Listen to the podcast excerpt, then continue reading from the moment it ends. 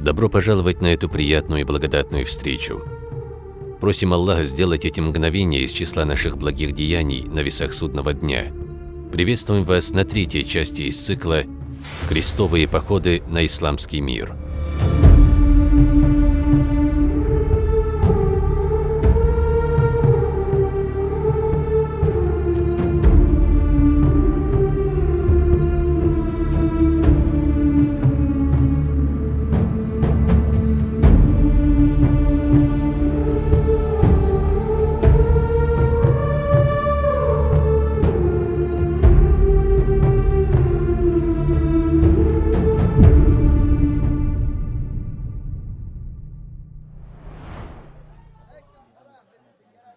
Прошлой серии мы рассказали о положении исламского мира перед началом крестовых походов. Вы узнали, в каком плачевном положении были мусульмане, узнали о раздоре и вражде между государствами мусульман, особенно между странами Малой Азии и Шамы, которым предстояло встретить первые нападения крестоносцев. Также мы упомянули о печальном положении Египта, который находился под оккупацией шиитского убайдитского государства, известного как Фатимидское. Чтобы иметь правильное представление о крестовых походах и понять их, мы должны также знать историю Европы перед их началом, историю не только религии, а всей жизни в целом. В этой серии мы расскажем об общественном строе в Европе, об экономическом и административном положении и, конечно, о религиозных ценностях, которые в итоге внесли самый большой вклад в начало крестовых походов. Церкви Европы, как до крестовых походов, так и после них, обладали невероятной силой. Это не были места, где только проводятся религиозные обряды, куда приходят в неделю один раз читать молитву. Это были учреждения, которые вместе с тем, что обладали религиозной властью, которая уже давала много привилегий, как мы увидим позже, могли оказать прямое влияние на исполнительные органы и даже войско. Позвольте рассказать вам маленькую историю, которая показывает то, какой силой обладал Папа Римский. В период незадолго до крестовых походов религиозная власть была в руках папы Григория VII. Между этим Григорием и королем Германской, то есть Священной Римской империи, произошел конфликт. Эта империя была самым сильным государством в Европе на тот момент, владевшим почти всеми территориями бывшей Западной Римской империи. Его огромные земли включали в себя даже часть Италии. Германский король Генрих IV, желавший установить безраздельную власть над всей империей, вступил в борьбу с папой Григорием. Для того, чтобы угомонить короля, папе не нужно было выходить против него с армией. Все было намного проще. Он издал указ о лишении Генриха IV рая. По убеждениям европейцев, право пускать в рай было в руках папы римского. Григорий VII лишил короля Генриха IV рая, что означало, что люди не должны слушаться его. И на самом деле народ Генриха IV, видевший папу римского обязательным посредником между ними и Богом, по истечении пары месяцев полностью перестали подчиняться своему королю. Генриху, власть которого была под угрозой, ничего не оставалось сделать, кроме как подчиниться папе и извиниться перед ним. Униженный Генрих на босых ногах прошел от Германии до самого Рима. Представьте себе, самый сильный король в Европе на босых ногах идет из Германии в Рим. Папа Римский Григорий VII пустил его к себе только после того, как тот пробыл на улице три дня подряд под дождем. Генрих, как только вошел к папе, бросился к его ногам, поцеловал землю между ними и раскаялся в совершенном грехе, после чего Григорий VII отменил свой указ. Этот рассказ показывает нам, какой силой и властью обладала церковь в тот период. Как мы сказали ранее, церковь не была лишь местом для поклонения. Это было большое учреждение с огромными земельными наделами. В некоторых регионах церкви владели несколькими селами, которые находились под охраной личного войска духовенства. Таким образом, папа, епископы и аббаты были одними из самых богатых людей в обществе. Вдобавок к этому, имея сильное влияние на простых людей, папа мог лишить любого правителя авторитета, сделав так, чтобы люди ему не доверяли. Поэтому все западноевропейские правители испытывали страх и уважение к духовенству, которое подчинялось папе римскому. Как мы сказали во второй серии, все христиане Западной Европы были католиками, пока не появился протестантизм а в Восточной Европе исповедовали православное христианство. В период, предшествовавший крестовым походам, большинством церквей начали управлять священники, не только пребывавшие в крайнем невежестве, но и лишенные всякой нравственности. Священники, утверждавшие, что они отказались от женщины богатства, повсеместно поддавались этим искушениям.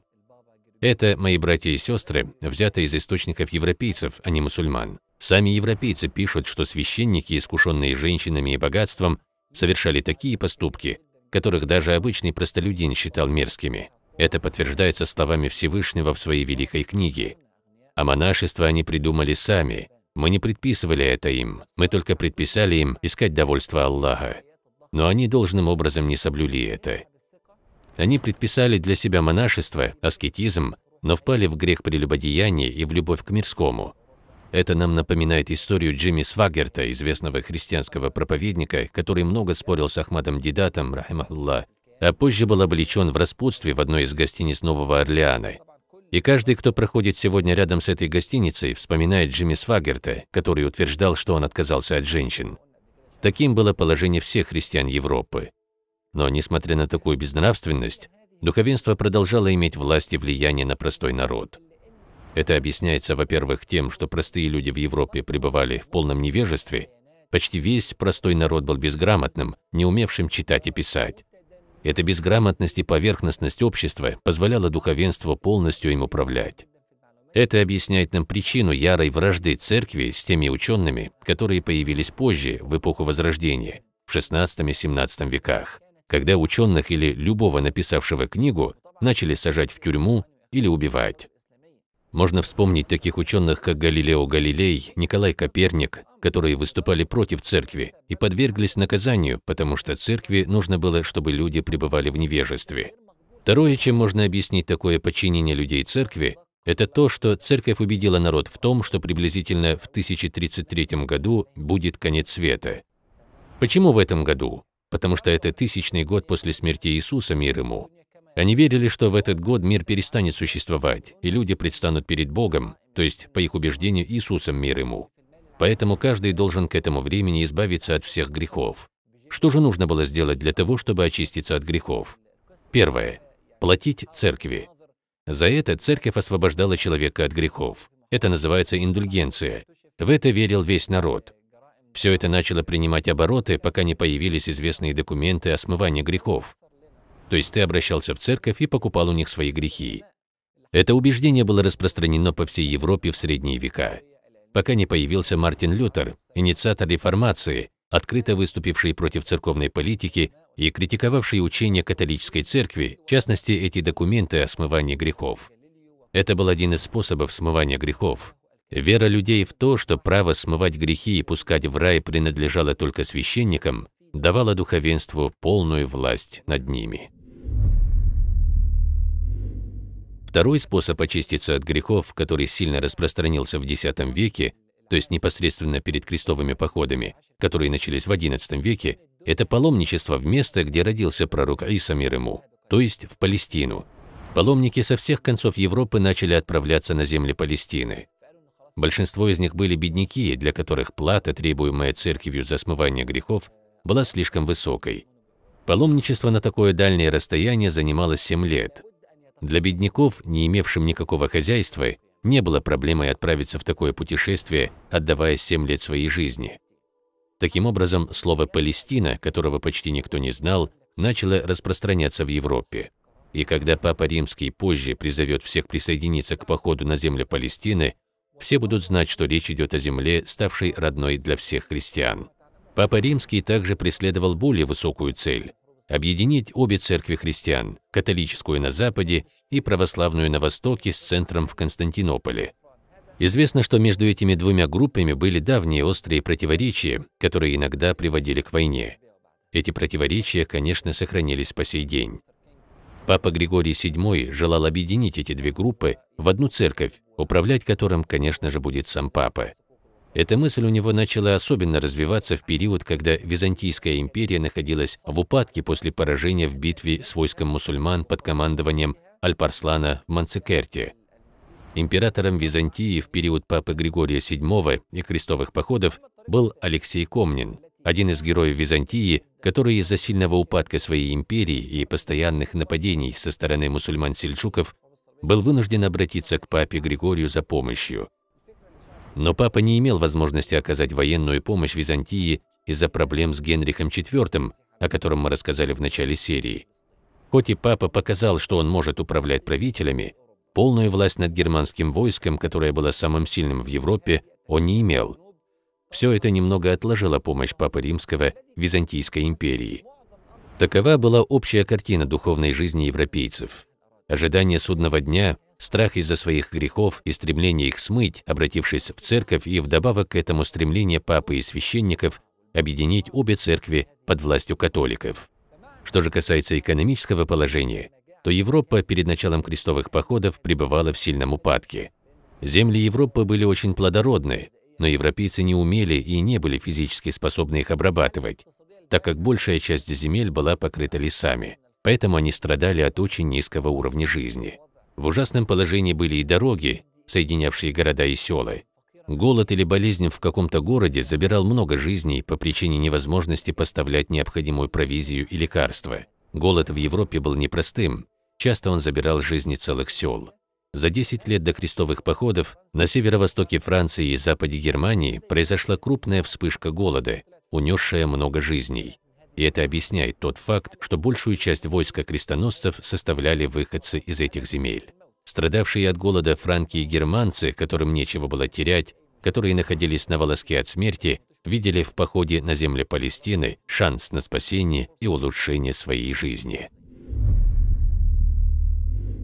Таково было положение простого населения во всей Европе. Но те, кто занимался торговлей, конечно, имел более высокий уровень жизни. Особенно торговцы из юга Италии. Важными торговыми точками являлись два порта – провинциях Генуя и Пиза. Эти две развитые провинции имели свои торговые корабли в Средиземном море. Но они были не единственные торговцы в этом регионе. Прибыльные морские пути Средиземноморья с ними делили, как вы, наверное, догадались, мусульмане – Порты мусульман были в Египте, в Тунисе, в Марокко. Но самые важные порты, приносившие самый большой доход, находились, как вы думаете, где? В Шаме. Шам – это Акра, это Бейрут, Сайда, Антакия, которые являлись очень важными торговыми центрами. Итальянские большие портовые города Генуя, Пиза, Венеция, которые не желали делить Средиземное море с мусульманами, имели большой интерес в этой войне против мусульман. Уже в 484 году, то есть за 6-7 лет до начала похода, итальянцы отвоевали у мусульман остров Сицилия, который находился во власти мусульман 270 лет, и установили на нем христианскую власть, полностью очистив его от следов ислама. Конечно, итальянцы не хотели на этом ограничиваться, а желали получить в свои руки всю торговлю в Средиземном море. Как вы можете заметить, экономическое положение европейского общества является одной из предпосылок крестовых походов. Одни желали выжить, спастись от голода, другие желали лишить мусульман торговли в Средиземном море и взять всю торговлю под свой контроль. Теперь перейдем к административному положению, что также является очень важным. Европа была разделена на множество стран, но правители не всех стран имели полную власть над народом из-за возвеличивания им Папы Римского, как мы увидели ранее, и из-за того, что регионы, входившие в состав страны, имели слишком большую власть. Особенно это заметно в истории Франции, где княжества были отдельными королевствами во всем, кроме названия. Поэтому самой большой надеждой Папы Римского были именно франки, которые должны были составить основную часть войска крестоносцев. Вдобавок, император франков Филипп I был очень слаб и не имел никакую власть, поэтому все вопросы решались наместниками королевств. Император германцев Генрих IV имел силу, но папа находился с ним не в теплых отношениях, поэтому призвать германцев на войну было сложнее. Король Англии, недавно захвативший трон Вильгельм Завоеватель, также известный как Вильгельм Бастард, также имел силу и власть. Но сильный экономический упадок и большое расстояние мешали ему принять участие в походе. В итоге единственная надежда папы была во франках, которым будет изначально направлен призыв. Сами французские правители, желавшие получить часть новых земель на востоке исламского мира, были также очень заинтересованы в этой войне, так как, по слухам, эти земли были очень плодородны и богаты, со своей развитой торговлей и высоким уровнем жизни. Что касается общественного положения, то простой народ находился под гнетом правителей и богачей. Особенно притеснялись земледельцы, которые продавались вместе с землями. То есть хозяин земли продавал землю или село вместе с земледельцами, нанятыми на работу. Народ не имел ни материальных условий для нормальной жизни, ни свободы.